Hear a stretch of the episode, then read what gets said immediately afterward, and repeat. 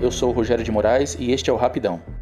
Minha dica de filme para hoje pode ser considerada uma guilty pleasure. Sim, aquele filme que a gente adora, mesmo sabendo que é ruim. Estou falando de A Morte Te Dá Parabéns 2.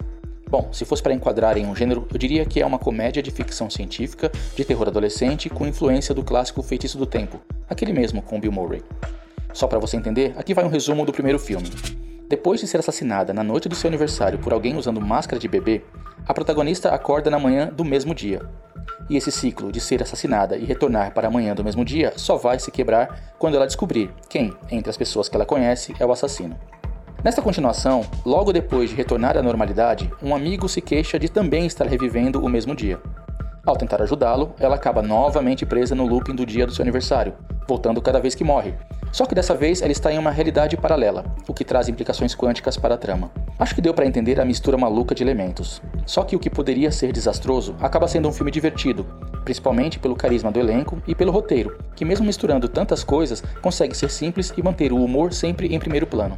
E não se preocupe em ir direto para a continuação. O primeiro filme até que é divertido, mas não tanto quanto este. Além disso, o segundo filme faz questão de, logo no início, fazer um resumo completo de tudo o que aconteceu antes.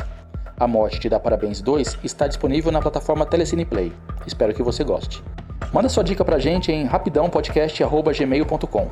É isso aí, fiquem bem, lavem as mãos e até a próxima.